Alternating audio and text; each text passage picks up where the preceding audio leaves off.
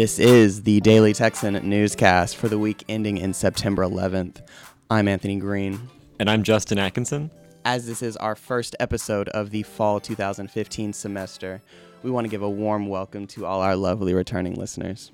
And welcome to any and all new listeners. This week, Ken's Coffee, a new shop with a four hundred seventy-five thousand dollars price tag, will open in early November in the Kinsolving Dormitory directly across from Ken's Market on the first floor. Like Jester Java, a coffee shop in the Jester Dormitory, Ken's Coffee will serve Starbucks coffee and accept Bevo Bucks, Dinah Dollars, and cash. It will also feature a walk-up window outside for students. The John L. Warfield Center for African and African American Studies is funding a new art gallery on the second floor of Jester Center. Located near the Sanger Learning Center, the one point one million dollars project will be finished by mid-January of next year and create a space to host African and African American art. The exhibits will focus on the African diaspora from galleries around the world. According to U T P D's crime logs from the past six months, the top six locations for drug-related charges, such as possession of marijuana, are number one, Jester Dormitory, number two, the Texas Union Building, number three, the University United Methodist Church, number four, the San Antonio Parking Garage, number five, Brazos Garage, and number six, the Renaissance Market on Guad. Also this week, Austin bike sharing program B-Cycle is looking to make bike rentals more accessible to low-income residents through its recently announced B-Cycle for All membership program. The program is targeted towards low-income residents with an annual income of twenty-five thousand dollars or less. Citizens who qualify for the program will pay an annual membership fee of only five dollars for access to all fifty Austin rental stations. Residents who live in affordable housing communities and make more than twenty-five thousand dollars a year can pay forty dollars for an annual membership. That's still half the cost of a regular membership. Residents enrolled as full-time students, however, are not eligible for the program. U T is relaunching Safe Ride as a pilot program because of a lack of funds needed to permanently continue the ride-sharing service for the fall semester. Safe Ride is a free parking and transportation services program that drives university students from the downtown entertainment district to their homes between midnight and three a.m. Thursday through Saturday. Kirk Lyons, an attorney representing the Sons of Confederate Veterans, has filed a plea with the Texas Third Court of Appeals to set up another hearing at the district court level in the Jefferson Davis statue case. After the University of Texas filed a plea with the jurisdiction, the judge dismissed the case filed by the Sons of Confederate Veterans seeking to halt the removal of the statue at the district court level.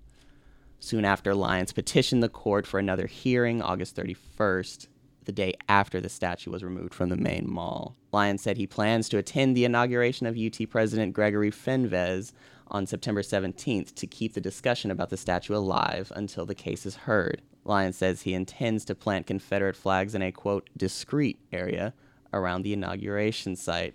The university will offer a new master's degree in identity management and security in spring twenty sixteen. The two-year program, accepting applications now, is a joint venture of the university's School of Information and Center for Identity.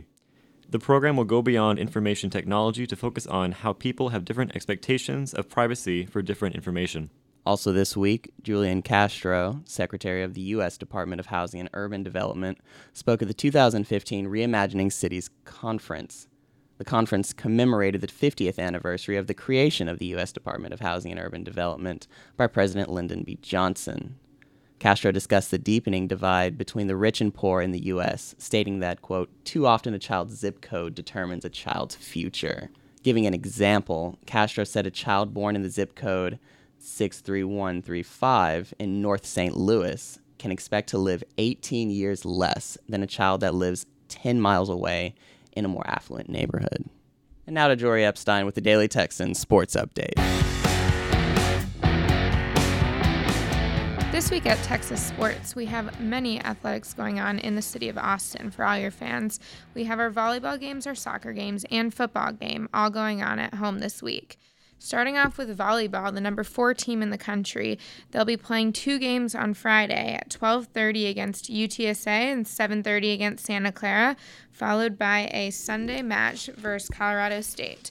The volleyball team played Nebraska and Florida, both also ranked in the top five last weekend, beating Nebraska and losing to Florida. They dropped from number three to number four, but still remain championship contenders. Check out them at Gregory Gym this weekend. Soccer upset number eight U C L A last weekend before going into a tie game with Oregon State on Thursday night. After a rain delay, the team was still not able to beat Oregon State. They left at one one. Football comes home for its home season opener on Saturday. The Horns lost to Notre Dame thirty-eight three in South Bend last week before many Longhorn fans.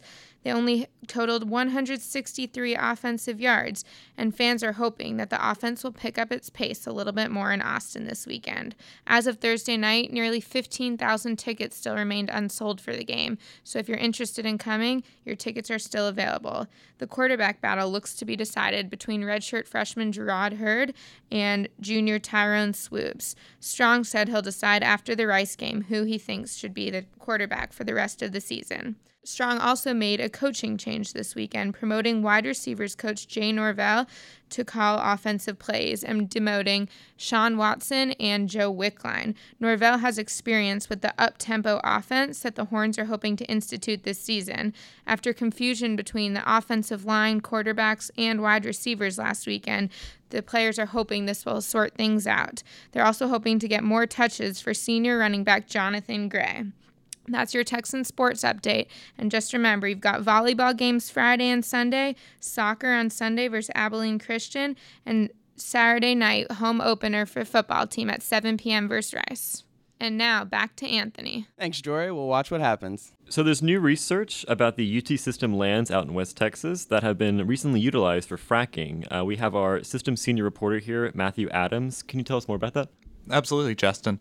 So the Environment Texas Research and Policy Center, they are a, a research group here in Austin that looks at the environmental issues. And the reason they started looking into this was um, the Austin American-Statesman had contacted them back in November for a story they were working on.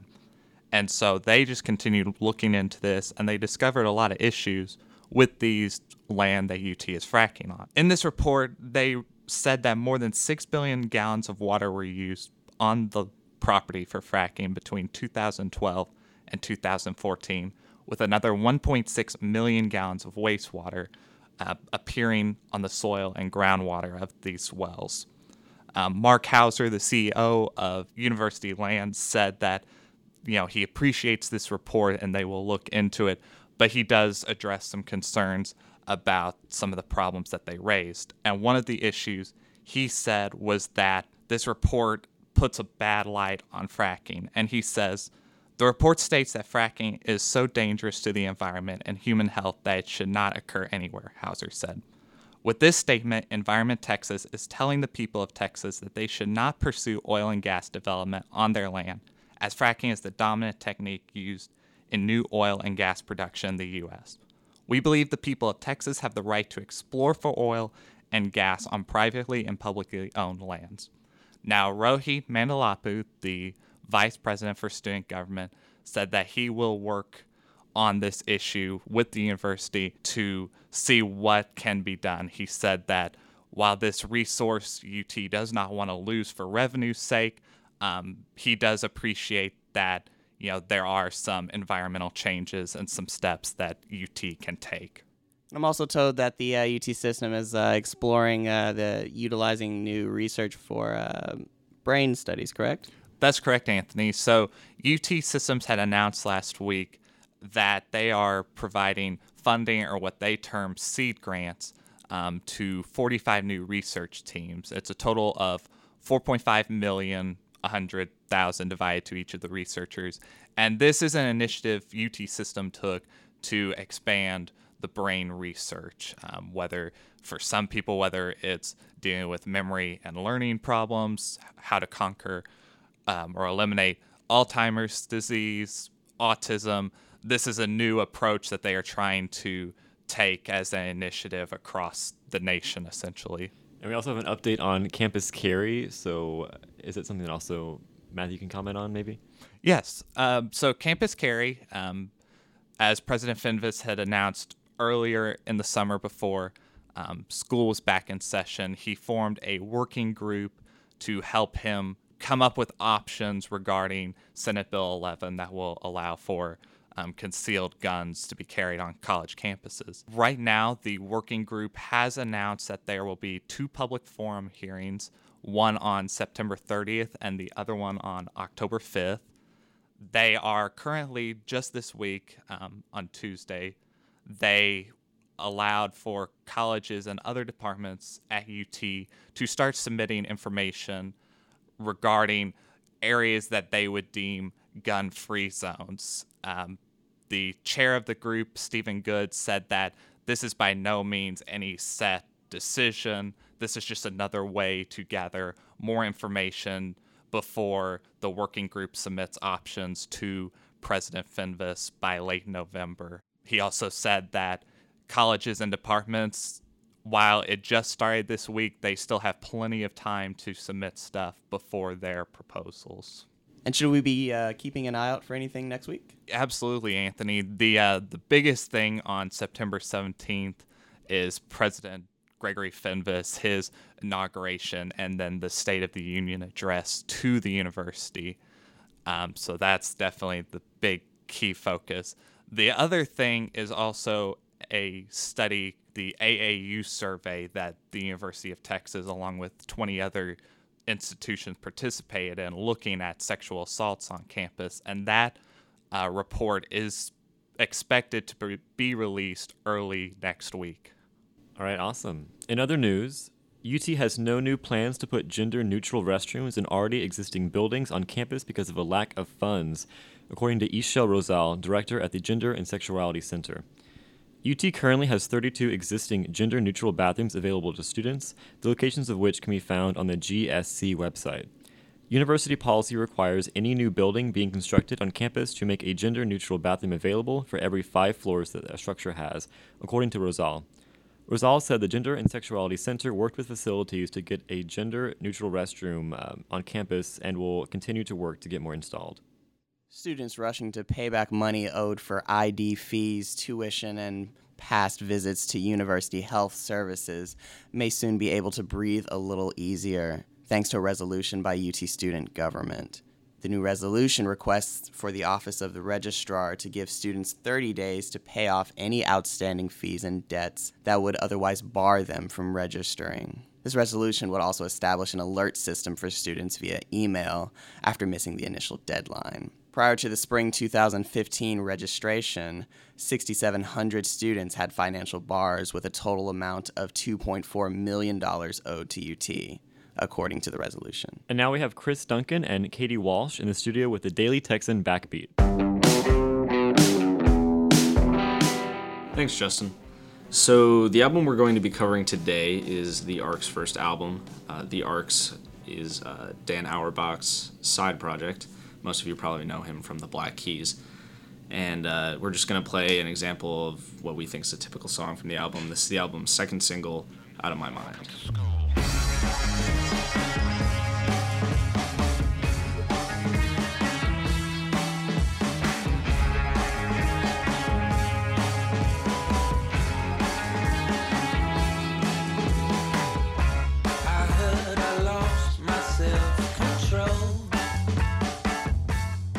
I like this one because it's catchy. This is the song that people are going to keep coming back to, the song that's going to get stuck in their heads. Yeah, definitely. The the chorus is very easy to remember. Uh, it just goes out of my mind and just repeats like that. But, you know, it, the sound of the song, it sounds a lot like Turn Blue, the Black Keys' last album. It has those same hypnotic sounds, a lot of the reverb on guitars, echoed vocals, things like that. It really doesn't distinguish itself. Yeah, but I think Turn Blue is a much better album. There's more variety, and each song can kind of stand alone. Cool. So, next song we're going to play is called Pistol Made of Bones. Take a listen. I was shot by a pistol made of bone. I got that by bullets made of stone. So this song itself stood out to me uh, when I first listened to the album. It, it make the lyrics make a lot more sense than uh, a lot of the other songs, and it's definitely a lot more energetic. It's a song that I could definitely see myself coming back to and uh, listening again.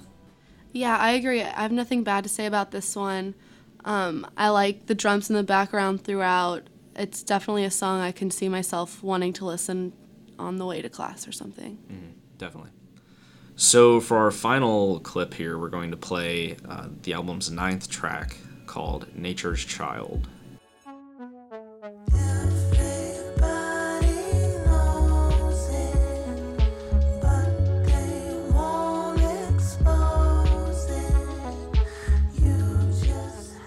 Right, I'm not a fan of this one, but it is the only song on the album that I feel like is distinct from the Black Keys. You can recognize Auerbach's voice from the Black Keys, but it's a completely different style, something we're not really used to. Yeah, definitely. Uh, on a lot of the other songs on this album, he sings in a very similar fashion to what he did on Turn Blue, which, you know, although that is a nice sound, it is a new band, so, uh, you know, that... a new sound would really help contribute to their identity. Um, but the song itself, Nature's Child itself, it really doesn't go anywhere. It starts out at a very slow crawling pace and then just sort of continues for three and a half minutes. Compared to uh, on Turn Blue, the song Weight of Love, which is arguably the best song off the album, it uh, builds a lot and it, it picks up momentum over, over time. But this song definitely doesn't. And I came out of it pretty dissatisfied. Yeah, I kind of feel that way about every song on this album. They start off they start off really great. The intro always hooks me, and then I'm left dissatisfied by the end. Just the rest of the song doesn't live up to how great the intro is. Mm-hmm.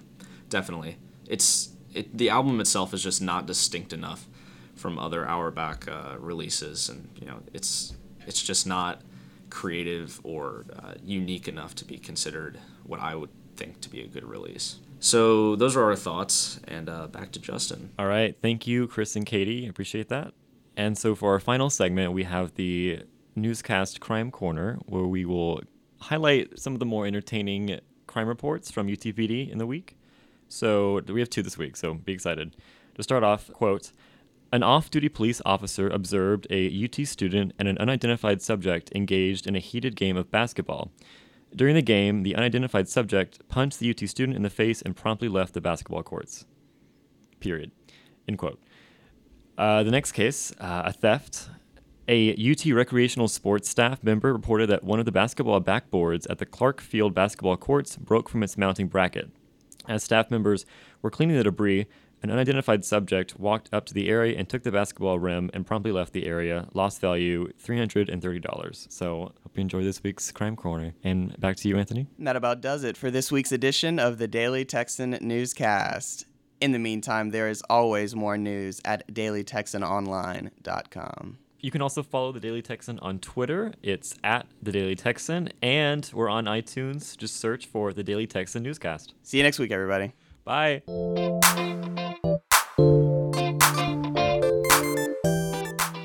This newscast is produced by The Daily Texan and hosted by Anthony Green and Justin Atkinson. Today's guests were reporters Jory Epstein, Matthew Adams, Chris Duncan, and Katie Walsh. It was edited and mixed by Bryce Seifert. The intro music was by Jazar. Join us next week, Friday, September eighteenth, for a new episode. And until then, you can check out our continuing coverage at daily texan online dot com.